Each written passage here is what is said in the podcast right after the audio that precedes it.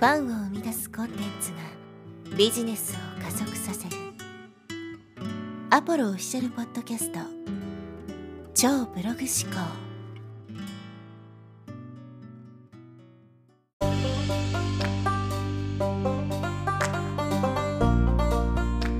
はい、こんにちは、ポロです、えー、今日はですね、機能力、演疫力を磨けという話をしていきます。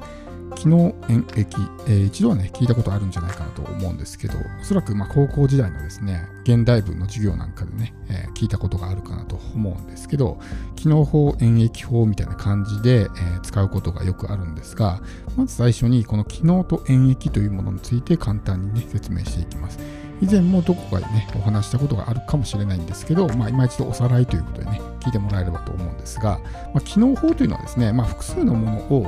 まあえー、調べて共通点を、えー、導き出した法則をね、えー、作るみたいな感じです。例えば、カラスっていうね、えー、生き物がいて、カラス A、カラス B、カラス C、カラス D みたいな感じでカラスを見るわけですね。そうすると、カラス A、カラス B、カラス C、カラス D、まあ、全て黒いと。ってなると、法則が導き出せるわけですよ。カラスイコール黒いっていうね、法則が導き出せる。これが機能法です。複数のものを調査して、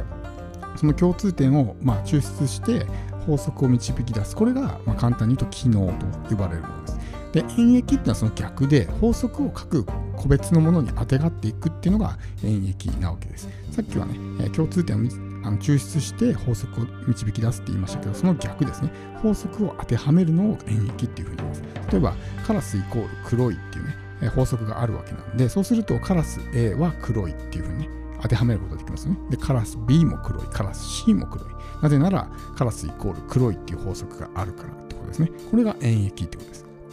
で、これが機能法と演疫法の、まあ、簡単なね、説明なんですけど、この機能力、演疫力っていうものが、特にですね、まあ、一人でビジネスをしているような我々企業家、個人起業家にとっては、え重要な、ね、スキルになるかなというふうに僕は考えています。で、この機能力、演疫力を磨くってすごくまあえー、重要になってくるわけですけどこれどういうことかっていうとですね例えばいろんなこう成功法則とかってあると思うんですよ。こういうふうにやったらうまくいきますよっていうようなね成功法則ってあると思うんです。でみんなそういうものを学ぶんですけどいまいちなんか結果につながらないとかってねあると思うんですよ。それはなぜかっていうとその理屈だけ理解していてそれを自分の個別の事例に落とし込むことはできてないからです。こういう法則があります。じゃあそれを自分にどう当てはめていくのかってところができないからですね。だから、いまいち結果が出ないというころなんです。だから単純にその法則とかセオリーとか、ね、そういうものだけを学んでも、それを自分に落とし込めなかったら意味がないわけです。で法則って絶対的なものじゃないから、以前に、えー、真理と法則っていうね、エピソードでお話したことがあるんですけど、真理っていうのはね、覆りようのない事実ですよね。太陽が東から昇るとか、地球が回るとかね、地球は丸いとか、そういうのも覆りようのない事実じゃないですか。夜と朝が必ずあるとかね。でも法則っていうのは例外が存在するわけですよ。例えば、なんでしょうね、えーと、偏方性の法則なんてね、マーケティングの世界よくありますけど、ね、何かをあげたらお返しをしたくなるのが偏方性の法則。でも、もらってラッキーで止まっちゃう人もいる。一定数いるわけなんですよ。そうするとそれって100%じゃないじゃないですか。あげたら絶対にね、返したくなる、お返したくなる気持ちになりますよっていうのは、まあ、ほとんどの人にはね、当てはまるのかもしれないけども、一部例外もいると。まあ、これが、その法則と真理の違いなわけですね。だから法則っていうのは、その例外が存在するわけですよ。その、えー、まあ法則って例えば、えー、ザイオンス効果とかもそうですよね。接触頻度が上がれば好感度が上がるって言ってますけど、嫌いな人と何回会ってもね、より一層嫌いになるだけ。これもやっぱり一部例外が存在してるっていうところに当てはまると思うんです。あるいはバンドワゴン効果ですね。みんなやってるから私も欲しくなる。そういうまあ、なんていうんですかね、集団意識というか、特に日本人そういうの強いと思うんですけど、ね、みんながやってるからじゃあ自分もやる。でも一部は僕みたいにひねくれ者がいて、ね、みんながやってるんだったら僕はやりたくないみたいな人間もいるわけですよ。となると一部例外が存在するわけですよ。でこういうような形で法則っていうのは必ずしも絶対的なものじゃないんです。だからそういうビジネスとかでこういうね、こうやったらうまくいきますよみたいな法則を勉強しても、いまいちうまくいかないっていうのは、それが100%ね、すべてのことに通用するわけではないからってことです。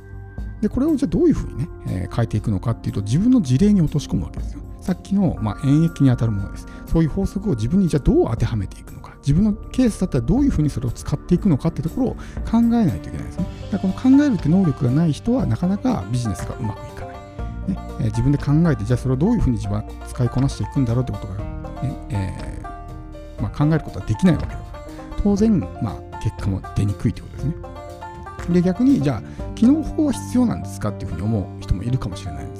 で別にそのまあ分かりましたと。じゃあ法則があってそれを自分に当てはめないといけないっていうのはよく分かりましたと。じゃあ機能法はいるんですかっていうところなんですけどこれも同じで結局そのね、え、例えばなんだろうなこう自分のターゲットが私のターゲットはじゃあ駆け出し起業家ですっていうふうになった時に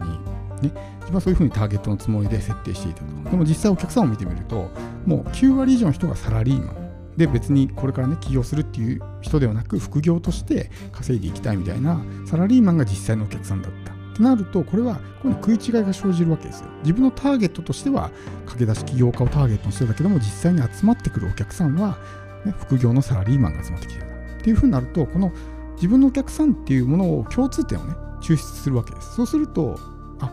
副業をやってるサラリーマンが自分のお客さんなんだっていう法則が出てくるわけですね。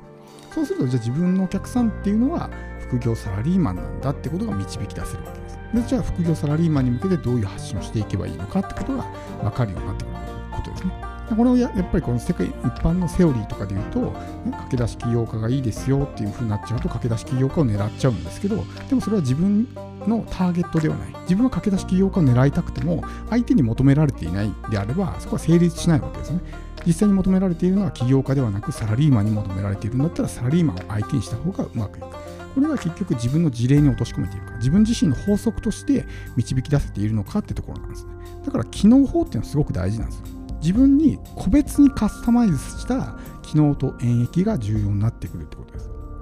これができないとなかなかですね、あの成果につながらない。そういうまあこういうふうに言われているからこうやったらいいんだっていうところで思考停止してしまうわけですね。自分の頭で考えるってね、いわゆるその知恵を使うってことをやらなくなってしまうので、まあ、そのうまくいく時も当然ね、あるんですけど、なかなかその後ね、えー、一人でなんとか自立してやっていくことはできないってことです。で、まあ、僕もコンサルやってますけど、コンサルの仕事っていうのは、その機能と演疫をしてあげることなんですね。そういう、まあ、知識をいっぱい持っている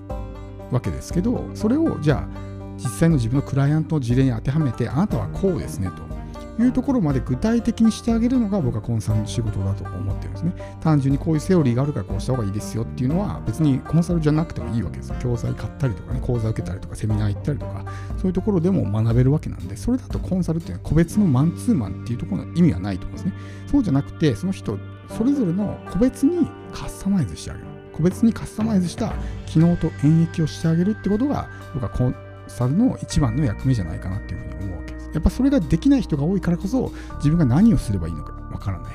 ね。どういうふうにやっていけばいいのかわからないっていう人が非常に多いのはそういうことなんですね。だから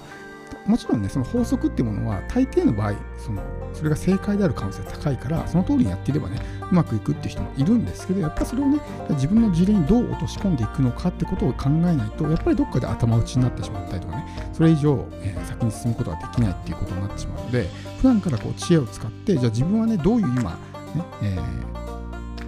状況なんだろうってところを、まあ、しっかりと見てですね、機能と演疫をしながら、こういう法則があるから自分はこうなんだ、自分のお客さんこうなんだとかね、さっきの、まあ、見込み客の事例もそうですけど、そういうような形で、ある程度の法則性が見えてきたりとか、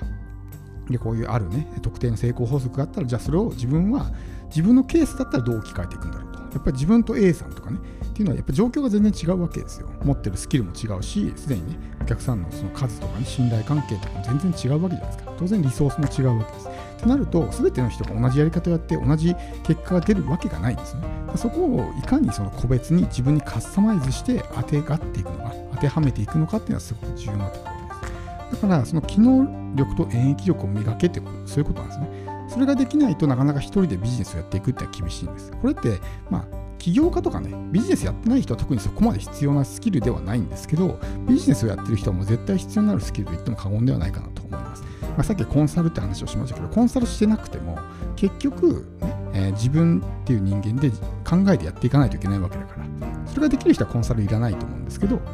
まあ、もしね、コンサルをつける場合にせよ、つけない場合にせよ、やっぱりこういう能力を磨いておくっていうのはね、ビジネスをする上で非常にまあ、重要になってくるので、え機能と演疫ですね。まあ、用語の名前自体は覚える必要ないんですけど、まあ、そういうスキルをね、身につけた方がいいですよってことは、是非ね、頭の片隅でも置いといてもらえればと思います。